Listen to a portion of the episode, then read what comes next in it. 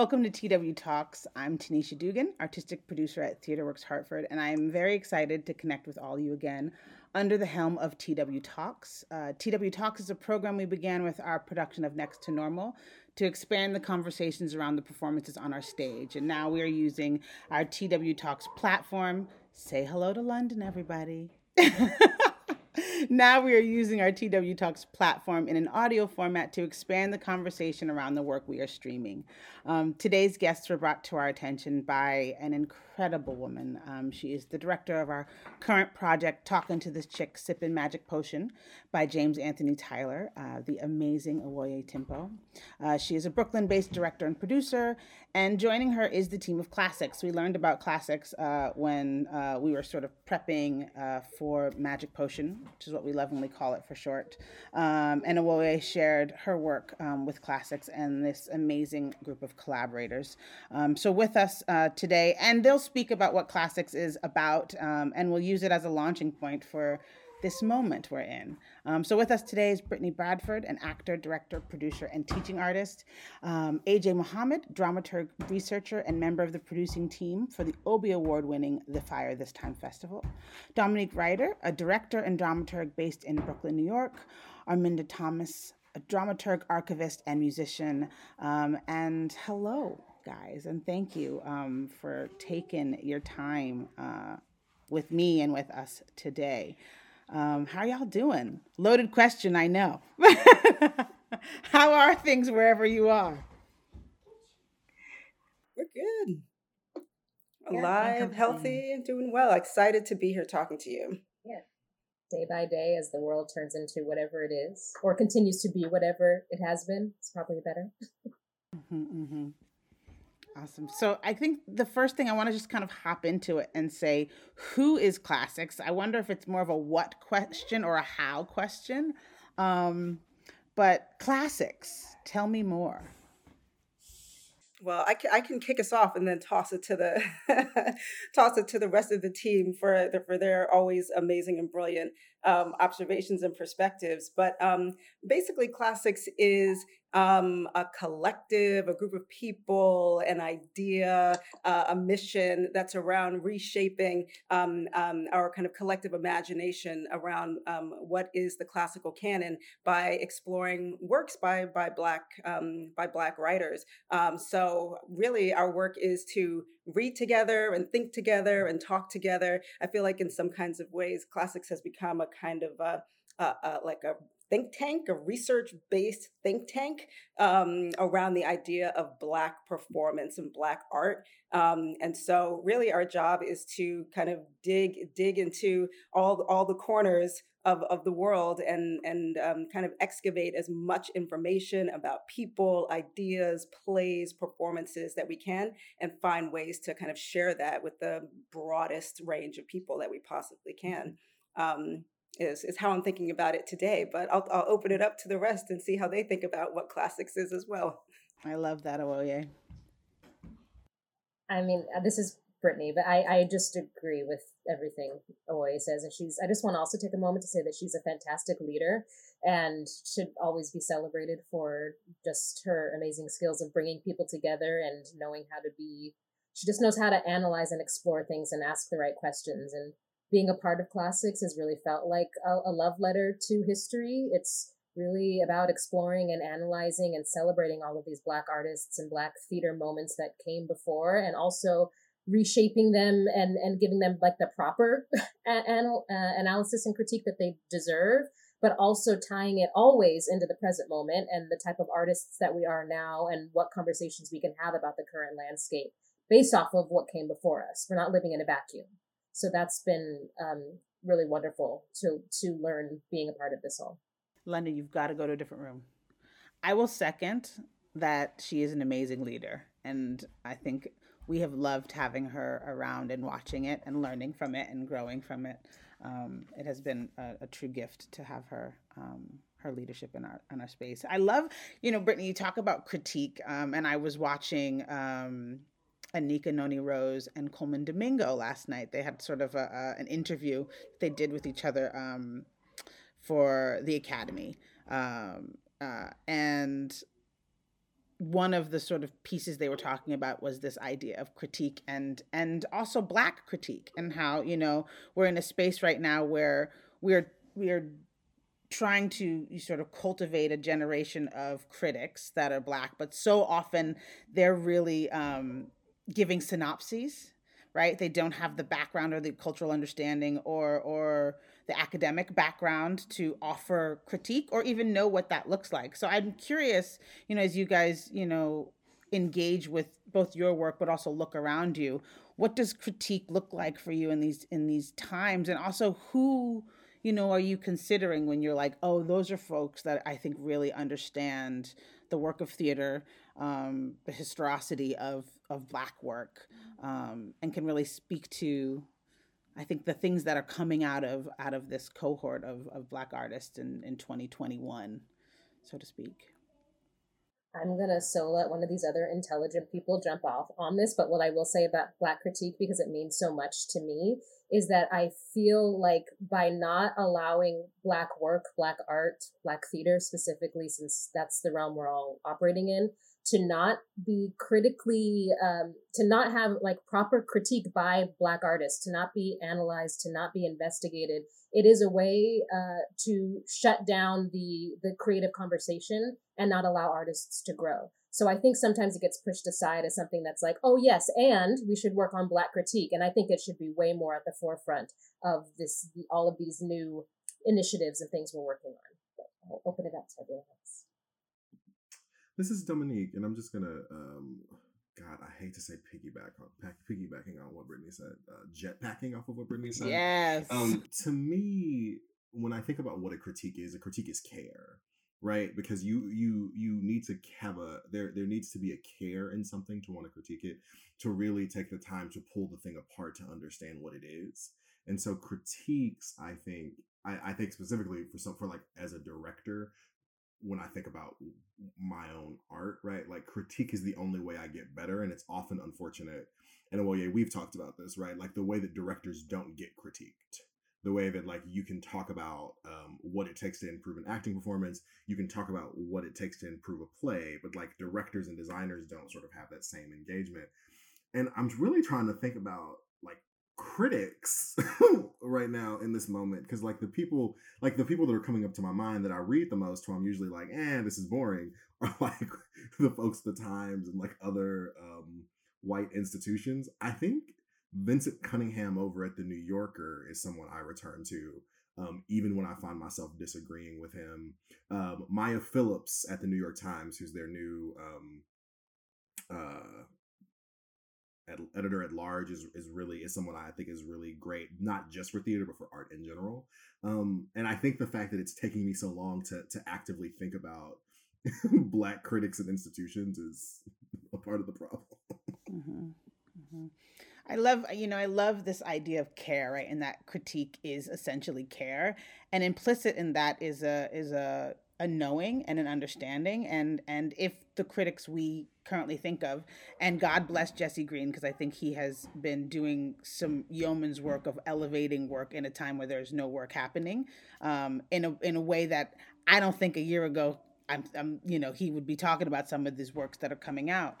Um, but but does he have the understanding to care for the work that we are all producing and working on? Does he does he really know, does he have that that connection? And Arminda, I'm curious, you know, looking at the the works that you guys are bring, being to, beginning to elevate for us, um, what you know, what are the what is your definition of, of of care, and how do you guys select the projects that you want to push in front of us to care about? I think, I mean, for me, it, it starts with love. I mean, it does. It, it starts with doing something kind of cliche and, and falling in love with a writer or with an era or with um or with a play. Um, so, and then wanting to engage, because I, I think, um, you know, getting back to critique and care, it's it's the wanting to have this thing in conversation. Not not just to assess and to analyze, but to have other people talk to you about this thing that you're so excited about, that you, even if you just pick it apart into little bitty pieces, it's because you want to break it down and understand and have other people bounce, bounce that back to you. Um, you know, so um, I, I remember having, um, when you used to do that, coffee at, uh, at Signature in the lobby with Dominique, and we're just talking about Alice Childress and various plays by Alice Childress, and, and, and which thing we love most, or the mojo and the say so, and what is so wonderful about this thing. And when you just get lost because you, because you go that deep, that is, you know, or there's this play piece by this playwright and you love this playwright, but this piece, you just don't, is that what happened? Why is that? Or there's this critic from back in the day, you know, um, who, you know, or they they weren't critics. They were people, intellectuals. That's what they used to call them, intellectuals, because they're not writing for a paper. They're writing about a thing. And right. And that wasn't you know, a pejorative, right? That's right. That's right. It's not a pejorative. Uh, like uh, John Oliver Killens wrote a, a piece about Alice Childress and just dismissed Wedding Band. It made me so upset. But to have a... to be in conversation with, you know, why is that? Why is that moment? Why in that moment could he not see that? You know, that's what I mean. I'm giving examples. I don't know if I'm really answering your question, but I think that there is something about um, what we find are pieces that we want to have a conversation about, that we want to ha- engage others in a conversation about, or that we just want to say, whoa, this thing happened.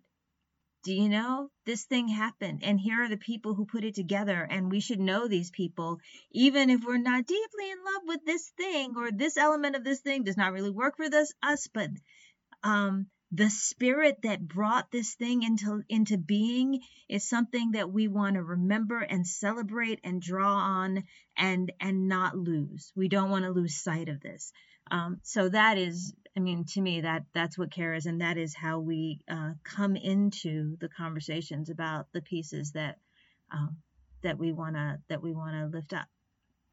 I love that you brought up Alice Childress, because, you know, you guys have this quote on your site, uh, writing is a labor of love and also an act of defiance, a way to light a candle in a gale wind.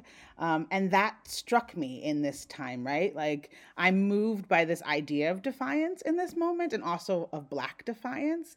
But I'm also curious, right, about these displays of, uh, you know, people can't see me, but white defiance in this moment. Um, and I'm, I guess I'm wondering how the, the sort of past week, I guess it's how, I don't even know how long it's been, um, how the past week has sort of impacted uh, your relationship to that, to that quote. And I, I'm going to throw that to A J a bit. Like, defiance in this moment feels so central to us, right? Uh, how, how you feeling about that uh, these days? Well, you know, um, what I think about is, um, like, you know, whose voice is being listened to, and um, whose voice has not been listened to, to kind of, um, uh, you know, like, to, like, you know, like to be a, a sort of map, or um, sort of like a, um, like, you know, like the, like the, the person, our, um, our griots, our, you know, our, our griots or our storytellers. And, and I think, um, In, in talking about Alice Childress, I, you know, um, you know, sixty years ago, or fifty, you know, fifty years ago, when Alice Childress wrote The Wedding Band, she was essentially writing. You know, I, I call her a prophetess and, and, and, and a prophet.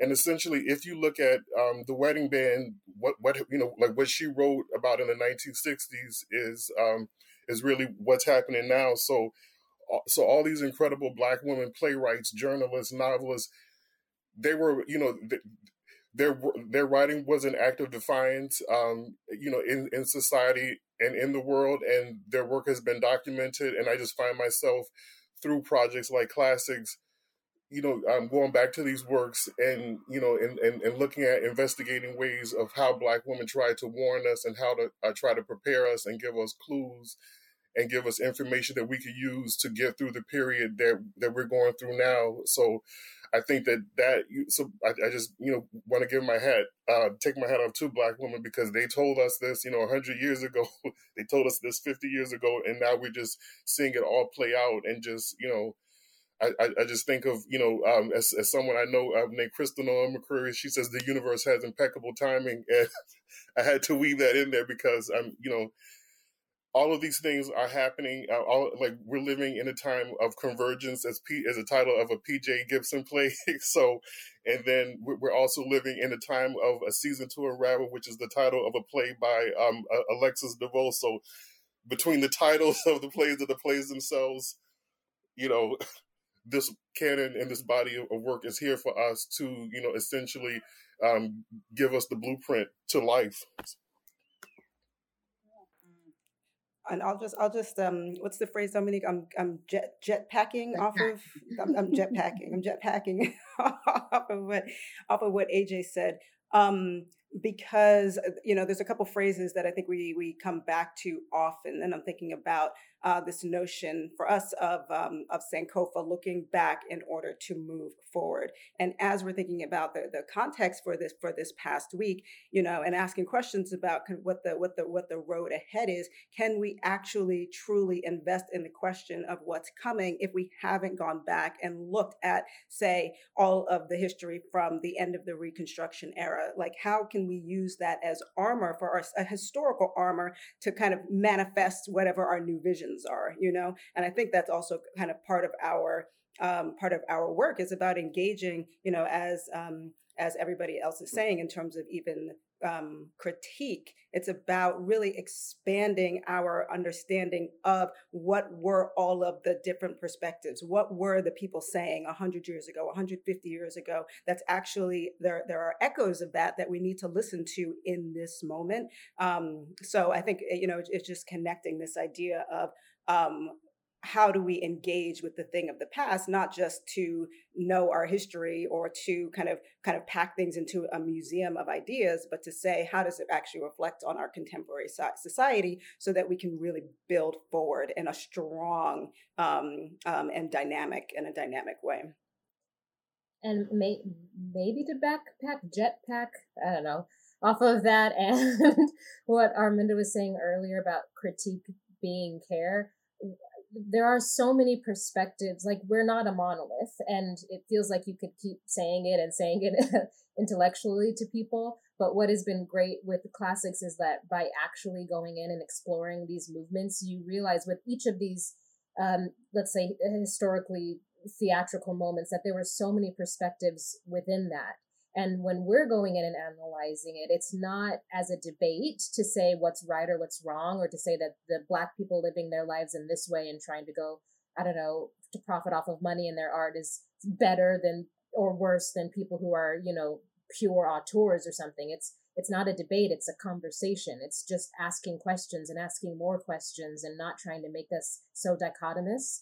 And I think that that lends itself to now when it's really feels like people are trying to not have any gray area with anything. Everything is this or this, and all Black people are like this, or all Black art should look like this. And you recognize, I think, through all of these, um, I keep on saying analyses, but I guess that's what it is, of history, how similar it is past to present. And I just want to say really quick, um, because your your question was a, was also, I think, in a lot of ways about white defiance, right? Um, and the the sort of other part, I think, in addition to what everyone else said, is that it also requires a belief of the other side, right? Like I, I the, the the writer Joy James tells us that, like, she sees a response to the rhetoric of the right. She's not seeing a response to organized terror. Right. Like if if you live in a country that is founded on European barbarism, how are the people who are enacting European barbarism terrorists? Right. Like those are citizens. And in many foundational ways, like to deal with white defiance, we need to deal what it means with to, to what it means to be a citizen and what it means to be a citizen who can approach the Capitol building with no um, with no, with fear of nothing. Right. That's the That to me is the big thing. Like some people need to learn what fear is. Mm-hmm.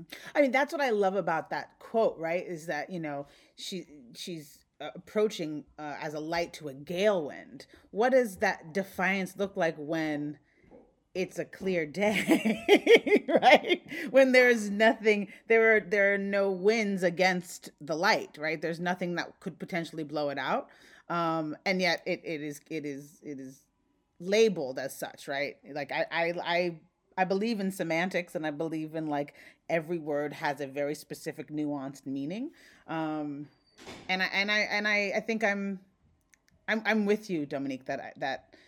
It, I think the the question is is is to whiteness, and also recognizing like I I'm seeing all of us be like, ain't really my problem, right? Like like to to what you said, A J, right? This has been prophesied. We have foreseen this result for so long that this is just like it it is, right? And our it is is also mirrored by white folks what it, it is, right? Like it just is. Um, and I and I'm I think I'm I'm I'm conscious of the work that we have done and continue to do to be in response to that, and whether or not we can continue to whether or not we can step into a new space where we don't respond to it, but then also can stay alive, right? Like that's kind of like the questions I'm asking myself. Arminda. I'm thinking about, um, I'm thinking about a couple of things. One, uh, Rhiannon Giddens, we talked to her, we, we did an interview with her uh, a couple of weeks ago, and then she threw up on, on Twitter. And I think she said before, you know, just a reminder that in eighteen ninety-eight, um, South Carolinians, you know, upper, you know, just, just, just put a, put, put the people out. They just, they just put the, people, the black people and their allies out of, out of power, and they won, and nobody talks about it anymore. And it wasn't a deal. And it was, it was just the thing that happened. It was a revolution. It was a backlash though. Right. And then I'm also thinking about, you know, nineteen sixty-four, Uh, John Oliver Killens and uh, Ossie Davis and Ruby Dee and Lorraine Hansberry and I think James Baldwin were involved in a town hall called White uh, Black Revolution and the White Backlash. And that this is, you know, so we're, it's prophecy, but it's also just an acknowledgement. It's just remembering. It's just sometimes prophecy is just an act of memory and understanding that you carry these things forward. Um, we are a nation of people who habitually forget. And so we can be shocked every time this thing that happened before happens again. It happened just the same way. Oh, damn. Wow. How did that happen? Well, you know. Um, and so just trying to figure out ways to say, how is this moment not that moment? And we don't know. We don't know how this moment is not that moment. It's a larger scale moment. There seem to be enough people who would be really put out if they lost this moment. I mean, and that'd be us, the, the they with us, you know, so, so maybe that's different, but I think, um, and this is a thing that, that, you know, that two thousand nine, I, I remember, well, no, it was two thousand eight because it was still November, but looking at people happy and crying and going, but the anger, that's going to be big. And not and and the um and the ability of people to pat themselves on the back, kind of like with Reconstruction, pat themselves and go, oh, we did that, our part's done, and then not be prepared for the the work that goes into cementing a change. You know, uh, you know, a, a change is a fragile thing. Freedom is a fragile thing, and, and all of this is, is fragile, and we let it go. We get tired, of, not we, because we can't afford to be tired. That's why we have like spirituals about and shit. You know, we not tired, but but people that we need not to get tired get distracted and bored and tired, and then you know we're back, we're uh, we're back where we were, moving these things forward. I just, I just hate for Dominique to be the only person who has to say this. just, I'm doing this for you. I really, you know, no, what it is is like I really could have stopped it. We got spirituals and shit, and I could have been. Okay, see, but I'm pretty sure I didn't say spirituals. I just, I, don't worry. I will, I will take care of that for you. I will always step in for the cuss word, for better or for worse. Um, you know, one of the things I'm curious about is, is work in this time, right? And like, we will continue to work. We will continue to toil. We will continue to do, um, cause that is, is part of the spiritual, right? That's part of, of how we move. Um, and I'm curious how you guys, both as individuals, um, and as a collective, are viewing Um, the work of theater making, but the work the work of, of culture shifting in this time. Um, speak on that a little bit. This is Dominique, and I'll just start um, by saying I wish that theater making would stop, and that is maybe where the conversation can go from here. It just, I I I feel like the the conversations around theater making right now that I keep, I remember the summer and like the fall when when this whole thing was in its early days, and it felt like everyone collectively agreed that the thing we needed to do was stop.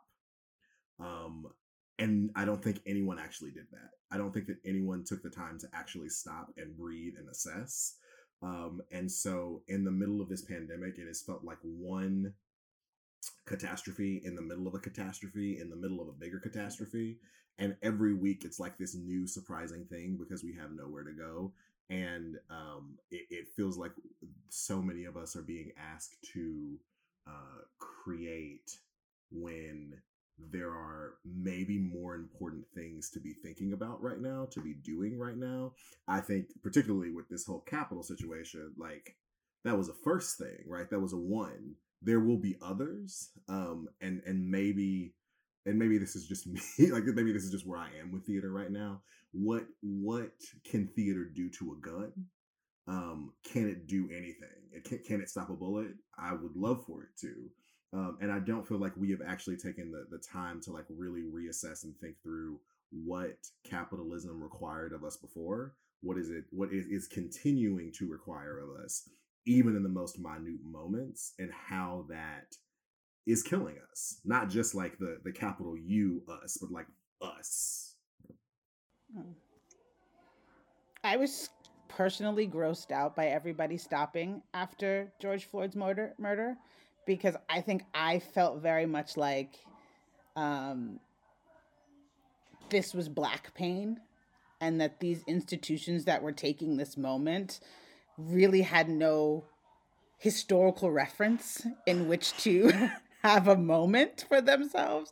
I really, str- I, str- I personally struggled with it because I just felt like, hmm, like, I mean, I, I see you and I see these Black squares and I see these, but I'd be much more, um, I would feel differently had there been some squares, some red squares after last week, right? Like, I, I'm, I have a hard time with the ease in which we're whiteness and white institutions are ready to embrace Black trauma and Black pain and go, look at us uh, recognizing Black trauma and Black pain. Like I, I that that was that was difficult for me, but I and I felt like I was on a limb on that because I was like, I don't know, that feels weird to me.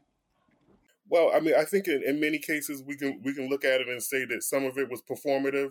Some of these theater companies were reacting to the um, the backlash of Black artists like Danye Love saying, you know, why aren't white theaters saying anything about what just happened? And then and then you see this flurry of, of emails and who, and these companies saying who's going to update their website the fastest, or who's going to get out this, you know, their their um, we stand with you statement the fastest. But then at the and then, you know, scrambling to to create these token positions, but not really, but not really stopping and asking.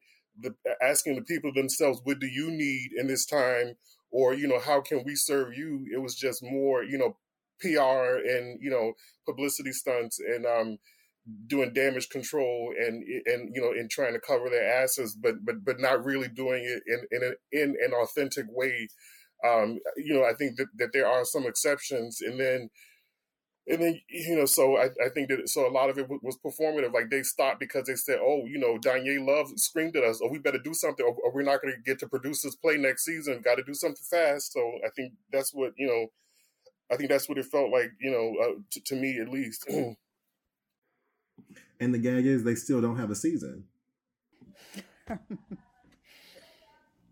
it's hard because I, I feel like this summer was so crazy, and I am still feeling the effects of it. And, and I don't, it's hard because oddly the art aspect of it, the theater thing, has stuck with me a lot longer than I thought it would. Meaning I just don't know my place in it. Like, I don't know how to operate and, and be fully present.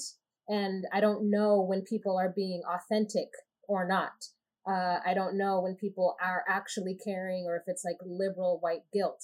I don't always know. Like, it's, it's hard to, it's hard. It's really hard. And I, I, I feel similarly to Dominique, that just me personally, I don't know how to create art quite yet for myself and feel like I can be fully present. But I also don't want to have somebody else tell me, like, I don't know, uh, be an arbiter of why I am or am not making art. Um, I know we've all heard that quote about, you know, a black body on stage is a political act, and, and it is. And it doesn't matter whether or not I choose to engage with it, or a white director chooses to say to engage with it. It is. It just is. You can't, you can't take that away. You can't take away if a black body is on stage by itself, an audience member is telling a story onto that body. Now you put another black body right next to that, they've created another story. You take that black body away and you put a white body next to that, they've created another story. We don't have to have any language. They don't have to know why they're there. There are just already stories that are implanted onto us. So it's like, how do I find agency within that? How do I not let some white director try to tell me what that is, or try to be scared to have the conversation? What do I say no to? And then what do I say yes to? Because if I'm being honest, there are also times where I've been in black spaces where I feel like that's also not taken into account. And that doesn't get to be a part of the conversation either. And that gets swept under the rug. So it's all, to me, just like, you know, there's years for growing and there's years for knowing. This feels like this year and next year and maybe the year after that. It's like, I, I just don't know. I just have to constantly think about it, to make this a therapy session for myself. I, that's, that's kind of just where I am. I have no answers. And I'm real confused, and I hope someone will help me out, or that my heart will help me out um, for clarity at some point. And, you know, I think to to all of those amazing points that everyone's making, um, you know, when, when I think, the, the moment I, I really kind of come back to is probably like March, April, when when everything really first shut down, and it was just really quiet. I mean, I'm here in, in Brooklyn, and it was it was you could you could hear birds, you couldn't hear anybody talking on the street. It was just the birds and the sirens. That was all that was all you heard all day, because it was it was just it was just very quiet.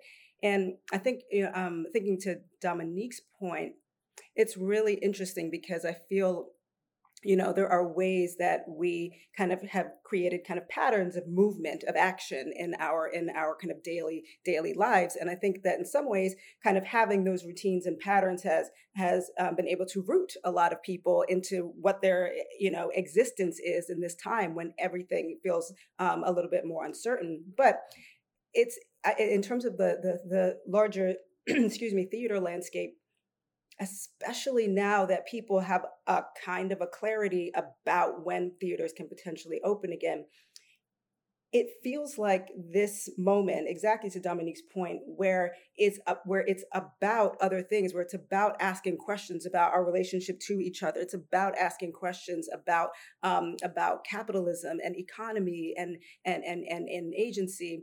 It feels like there is such a pull to get us out of that conversation in order to restore normalcy, in order to restore order. And it feels like, again, especially now the vaccine's rolling out, Fauci's saying theaters are gonna, you know, could open in September. In a way, I'm like, I don't, it doesn't feel like we've all done enough work yet to be able to go, because now we're reaching back towards something which maybe is not the direction that we're, we're supposed to be reaching. And so it's like, for, for me, myself personally, I can one hundred percent feel that kind of battle and co- collision, do you know what I mean, between kind of the movement and action, and how to c- continue to make sure to create that time and space so that we can enter into a new world and not enter back into the same thing we were doing before. But I can, I, I'm sure we can all feel it. We're like, you can feel the reach back into what was before. And it's like, what is what is that? People are announcing seasons for twenty twenty-two. What's twenty twenty-two at this point? You know what I mean? What do, what does theater look like? What does community look like? What what does gathering in a space look like? What what are the, what what what do story what does storytelling look like? twenty twenty-two. I mean, I can barely answer that question for tomorrow. Um, so I think that it's it's for, for, for myself, but it's, I suspect for a lot of people too. It's like how to both live in that uncertainty that Brittany is talking about, um, but use the moment of uncertainty to really do the work of answering some really important questions. Let's take a pause uh, and come back with some more thoughts, questions, ideas. Talk a little bit about some folks across the pond who may be doing something similar to what y'all are up to over here.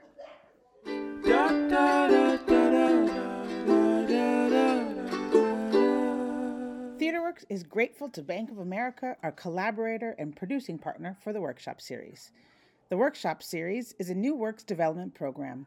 It aims to cultivate emerging artists and present performances that are on the leading edge of theater. From straight plays to new musicals, no genre is excluded as we look to provide a breeding ground for theater works that will one day break through to major stages and shape the future of the art form. Find out more at t w hartford dot org.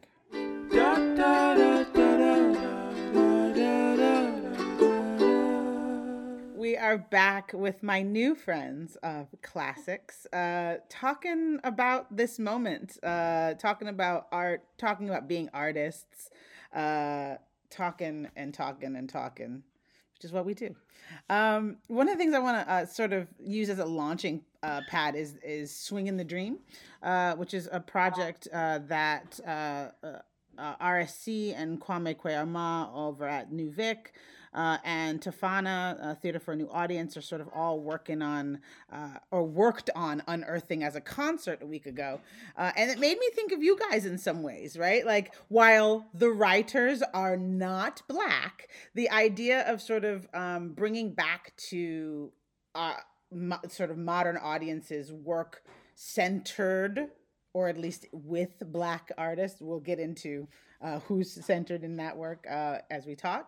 Uh, but it made me think of you guys for some, uh, for many reasons. And I'm curious, one, what do you think about sort of other folks, um, you know, bringing bringing historical works, old works back to our back to our, our consciousness, um, and anything else you have to think about Swingin' the Dream, and then I'll sort of uh, offshoot from there because I've got lots of thoughts, of course.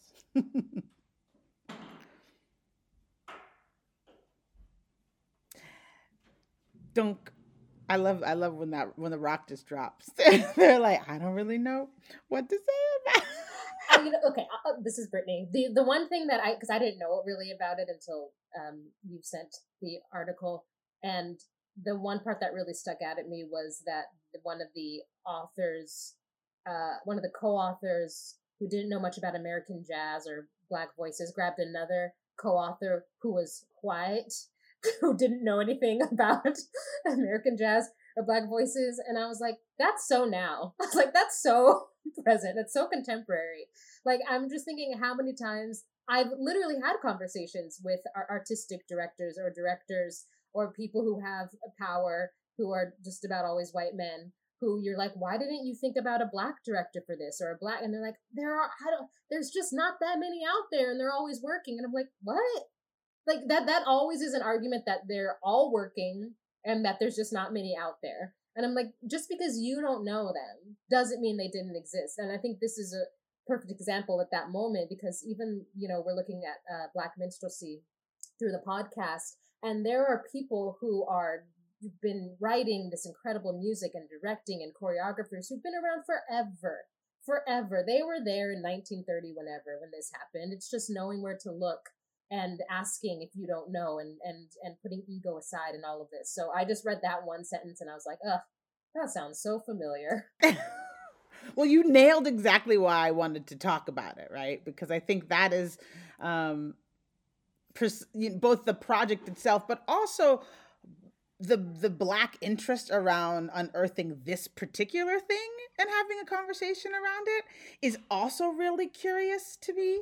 Um, and I think I should say, obviously, I don't think that that project actually uh, has anything to do with the with the work that you guys are doing with Classics, right? Like, I actually think the work that you guys are doing with Classics is truly centered on Black voices, Black artists, Black aesthetic.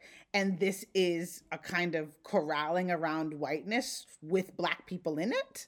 Um, and I'm and I'm always curious when we helm those kinds of things and, like, what does that mean? Um, and also, you know, you guys are so, you seem to me to be so um, uninterested in that other thing. And I and I and I wonder, like, was there a strength, right, in being able to say that we're we're going to to to not deal with whiteness and the white gaze? Is that is am I am I pulling that? Is that my, you know, extrapolation of understanding when I look at um, what you're doing? I, I think it's I think it's a hundred I think it's a hundred percent right. It's just it's it's not in our it, it's not in our purview. It's not it's not what we're thinking about. It's not it's not the thing that we care about. We care the thing that we're interested in is exploring Black artists through time and how they were creating Black work. Um, so something something like Swingin' the Dream, just it, it's not it's it's just simply not a part of of what we do, and it kind of goes into um, a, a kind of a larger um, curation question also um, that kind of connects to what what you and Brittany are talking about. Um, you know, it's an an, an idea um, that a number of of white artists had to include um, Black people, and got some of the great Black artists of the time to be a part a part of it. Um, but really, it's like, okay, fine. You want to take an idea about um, um, kind of combining Shakespeare and jazz. Like, where was the foresight? Where was the curation to say, let's hand this entire thing over to Black artists and let the Black artists create what it is? You know what I mean? It's like there were jazz jazz artists. Duke Ellington's got a great Shakespeare album, you know? It's like it's not outside of the consciousness or purview of the Black artists. They could have could have just hand hand it to Duke Ellington. Let Duke Ellington take take care of it.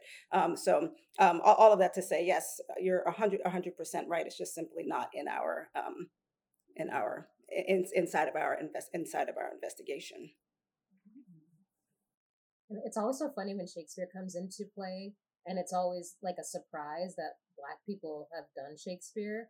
Like, even in the article, it's like, oh man, I don't know about these Black people doing Shakespeare. It's like, I mean, even in our research, we talk about the Grove Theater, or we were talking about Ira Aldridge. It's like, again, Black people were doing it before you came around to recognizing that people were doing it. It's like, it's, it's like something is non-existent until it's directly in someone's line of vision. And it's, it's this weird hubris that happens with, I feel, white um, artists, white people in power a lot. Well, many white producers would say that this is what the audience wants, right? That the in order for the audience to to find themselves in the work, it needs it needs these other folks to write it or be centered in it. Um, Dominique, I see you. Yes. Well, audiences oh. are not built in a vacuum, obviously, but no, no, no, no, no. Well, no, it's just like one, right? Like talking about swinging, swinging, swinging live, swinging dream, swinging dream. The thing that was like really got me about it is like it's this whole, especially the New York Times one. It's this whole thing where it's like, who gets to tell this story? And then you scroll up and you look at the writer of the article, and it's like, hmm, I I wonder why white people keep getting to talk about this white person writing about this thing. That's crazy. Um, and it's just it's it's just so boring. Like, I don't care about white failure. Um, and I, I I just have such a hard time caring about white failure. Um, niggas failing is much more interesting because, like, usually there's just anti-Blackness that's causing it, right? Like, it's just so... Ugh. And then the audience thing is like... and I think about this, like, particularly as a director, I don't care about them. Like, because the audience that you are generally talking about is not the audience that I am doing this thing for, right? There's always going to be a sort of um, tension there, unless, like, I'm doing a play that I think maybe can be for everybody, but I don't know if I believe in those yet. And so it's this weird, it's this weird sort of thing of where, like, you are asking me to make, you are asking me and paying me to make something specific. And then you want me to suddenly consider these other people who are going to come into this room with their own ideas and like quandaries. And it's like, why, why, why should I do that?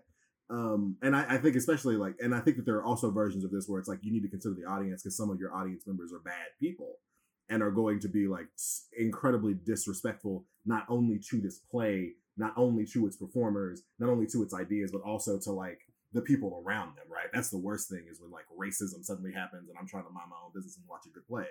Uh, and so it's it's just like, I think that before we can even get to programming for audiences, why do your audiences look the way that they do?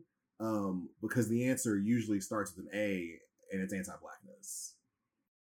An audience is such an, a very, it's an interesting question to me that I, I, I just feel like it's over, overwrought and over thought about in only one direction. Meaning it's always, you know, producers being like, how do we get these wide audiences in it? It's never, the opposite question doesn't happen for literally any other type of audience. And I'm like a huge, as, as everyone here knows, I love movies. I love film. And um, there was a wonderful article that was in the Criterion magazine, I don't know even know how long ago, that Adrian Kennedy, it was an interview with Adrian Kennedy. And the whole interview was her talking about how much she loves movies and talking about classic movies. And she was like, I would go to the movies all of the time. And that was really the one time where like color lines kind of got blurred, because everybody was going to the movies. That's just what you did. And I saw, you know, I don't know, Betty Davis or whomever on screen, and I related to them. And I didn't really think about it in terms of those are white people, I'm a black person. It was, and I think of all of the shows that I've seen that I've related to, that I'll have people that don't look like me. And I'm always like, well, why can't y'all do that too? It's not actually that exactly. difficult. And exactly. it becomes this intellectual conversation, and it becomes overwrought. And it, it I think authentic, authenticity is important. And I don't know, it's just an always, it's an interesting, it's interesting to me. I'll leave it at that. Mm-hmm. And I'll, I'll, the thing I'll add to that too is it's just, I, I feel like it's such an example of how people want us to continue to think small, to continue to sit inside of the illusion of idea. People, you know, we have great big conversations, let's say, about audience or whatever it is inside of the American theater. And I talk all the time about like the illusion of the American theater. The illusion of the American theater wants you to look at Swinging the Dream as, as something like really elemental and important inside of like the history of American theater. But there's a whole landscape of people creating other things and in other ways that just gets completely ignored. And there's other people thinking about what it means for people to gather together as a community. Community, what audience means, that's not inside of this very rigid, very small scope of what the American theater is. And so some, I feel like sometimes our questions inside of the American theater, like they're too, they're too, they're too small for the scope of artistry and, and vision and, and mindfulness that, that I think particularly us as Black artists have. And it's like, we, it's like keep, you know, you then, then we kind of keep getting sucked into these kind of small conversations when we're a people that are about way bigger ideas than this, you know? Mm-hmm, mm-hmm. Yeah. You, you know, you, you sort of, we've, we've circled around this, what I call the elephant of, in the room, which is the, we see you white American theater manifesto. Um, and I think Awoye, for me, in what you, what you've just said, you know, it, to me, it's about doing work and investigating work outside of the paradigm of what we know. Right? Because what we know, as you said, is small. Um, and if we continue to go back to the container that we know and say, we want to fit inside this container, you will never get to the to the vast greatness that you have just spoken about. And I think that's so, that is so real and so like where I'm, I am striving to move towards, and also trying to decide whether or not like that actually happens literally in the container that exists, right? Like, do I, as an artist, continue to want to work with inside a container that, like, literally is hostile to the kinds of conversations and questions that we are asking, ooh, right? That's good. Mm-hmm. Or is there is there something else? And who, where, how, what puts me in the in the universe of where that that is, right? I don't know if that makes. That's really good. That's good. Any sense, but that feels like the like the like the next the quote unquote next step, to use the thing we are, is like, oh, I don't even know if this is like even the it. Right? That's good. That's good. Yeah. Yeah, I, w- I just think I think that that is really good, and it context it connects to um, this sort of non-theater thing I've been thinking about, which is uh, democracy and being. If we live in a place we know is killing us, right? Uh, but we have a house, um, or we own a car, um, and we are able to live well, even though we are surrounded by terror on all sides. Are we living? And I think that like the, the question, the question you're asking about theater is also a question I maybe have about. Um, thanks, Arminda. Um, is also a question I have about the the the country that sustains the theater we work inside of, right? I, I don't know that I have goals of the American theater being equitable because the country cannot be. And so there is this, um, there there feels like there's this this deep tension, I think, both in myself as an artist and myself as like a person of like, we need to move out of, right, like what the American theater thinks is good. And simultaneously, we need to move beyond America um, as a formulation, as an idea, as a as a concept, right? Because both of these things are both failing us and killing us. Um, the fact that we are in like on a government level, the fact that we are in a pandemic and the government is just not paying people to stay home so they don't have to go to their jobs is sort of inane, right? The fact that there are people in prisons who are dying at the rates they are dying is kind of insane, right? And the fact that in the middle of all that, there is this industry that is saying we need to keep pushing forward. Um, I think is really sort of indicative of what is in, the, the theater is indicative of the country, and it's uh, it's really distressing. And how do I feel like half of the work is is convincing the people who think this is a good thing, who think that this is like the only way to exist, that there is something else on the other side. That like abolition is a there I go. That abolition is a possible goal to reach for, and that it can, it is obtainable, right? Because it's already happening. And so what, how do we, how do we move past and make sure, and make sure if we want to make sure, some people, I don't, you know, everybody can't come. Um, how do we make sure that the people that we need to bring with us are coming with us as we move into this like next leg of whatever is past the American experiment and the American theatrical experiment specifically? Because if I see one more play about a white family in the house, I don't know, y'all. I really don't know. And that the stories, right, that we bring forward with us tell the whole story of who we are. I think that's what I um, truly love about what y'all are bringing to us um, through your work, right? Is that they're they're the sto- I, I, I obviously I, I I tell stories for my life, not just my living. Like that's that's who I am, um, and the gathering piece is essential to who I am, right? You guys are reminding me uh, of the stories I lost, right? The stories I was never told. Um, and I am so grateful for that work. Um, and I'm grateful for this gathering, as digital as it was, uh, to be able to spend some time talking to these amazing minds has been incredible. Before we break, I want to talk about the things that bring you joy. So if you've got, you know, we call them, I'll call them an endorsement as a nod to my friends over at The Nose. Um, but something that, that has fulfilled you, something you're reading, eating, watching. Um, this is this is Brittany, and Dominique recommended to me a while ago, and I finally got around to watching Miss Juneteenth. And I I have always, I like Nicole Beharie in general, but I was like, yeah, that, that he was like, they were like, that's a bit of you. And I was like, that is a bit of me. And so I was very, very happy. That has brought me joy. Um, the poet, novelist Ocean Vuong, who's a Vietnamese Vietnamese American writer, I love all of their work, um, and some melanin hair care products because you know what, we we're just trying to get some hair growth at the end of the day. So that that all is all bringing me joy. Lovely. Mm, let's see. Um, You know, I haven't I haven't read it yet, but I ordered um, the book by um, who's the other um, editor, Jenna Wortham and Kimberly Drew's book, Black Futures, um, mm-hmm. which just came, which I'm, I'm really excited to to dig into.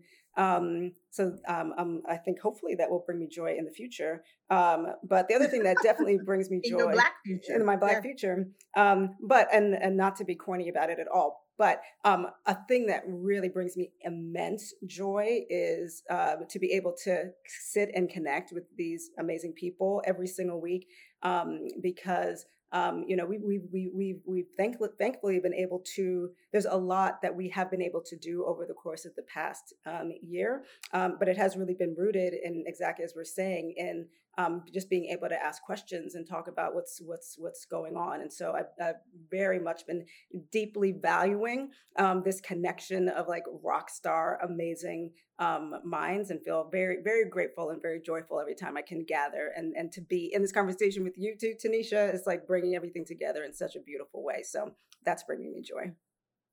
Dominique, what's bringing you joy these days? Um, the fact that Brittany just said she watched Miss Juneteenth and we haven't talked about it yet. Um, I know. I, I, I, I genuinely cannot wait. I watched that movie with my partner and it it is so special to me because it's that's the town my mom grew up in.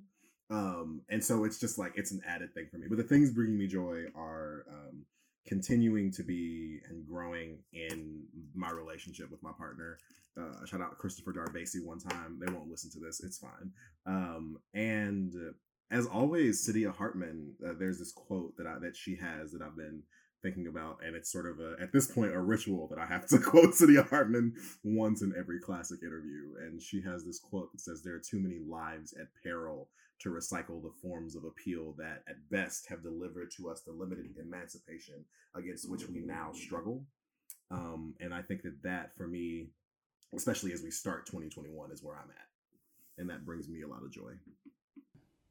A J, what's bringing you joy? Um, well, I'm just going to um, echo um, Awoye and, and saying, you know, being able to being able to gather with the Classics group has, has been has, has been has brought me joy um, over the past several months, um, and also um, just you know just um, uh, email. I mean, or you know, phone texts with friends, and um, you know, uh, just conversations in different um, different different virtual spheres um, is, um, has been bringing me joy, and just learning um, about all this all this incredible um, history and information that we've unearthed um, over the past few months through Classics um, has, has also been joyous. Uh, and and I'll, so, and yeah, just being in this space, it's, it's been, you know, it's been incredible. Arminda. Okay. Um, obviously hanging with my people has been bringing me joy. Um, and then also my, um, my, my, my group of uh, girlfriends from like seventh and eighth grade. We've been we've been on a constant text thread and regular Zoom check-ins, and that has been a lot of fun. Um, and then this is gonna sound uh, weird and bad, but so so we gotta. Uh, can we say this? It, you can edit it if I can't say it. We got a we got a Princeton Library account.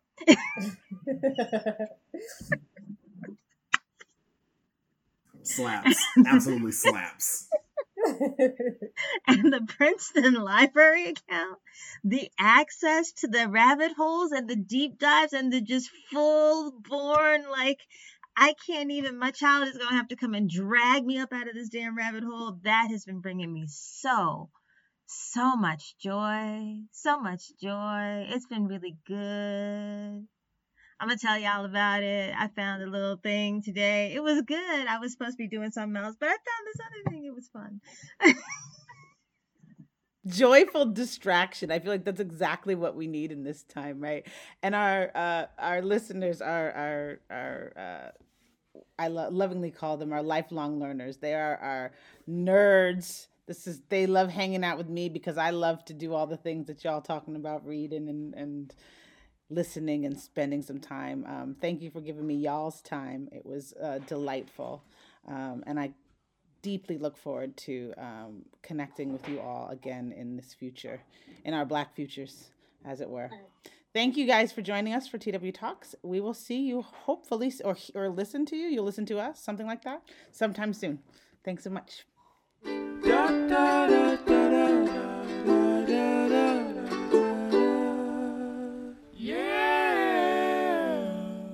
Special thanks to our guests from Classics. Learn more about how they're expanding the canon at the classics dot org. Classics, C L A S S I X dot org. T W Talks is brought to you by TheatreWorks Hartford. To find out more about us and what we do, visit T W Hartford dot org. T W Talks was produced by Adam Bintz, Cecilia Chapman, Josh Demers, Freddie McInerney, and Michael McKiernan. Our editor is Adam Bintz. It's hosted by artistic producer Tanisha Dugan. Our theme music is by Chad Brown Springer and Adam Bintz. This episode of T W Talks was recorded on January fourteenth, twenty twenty-one.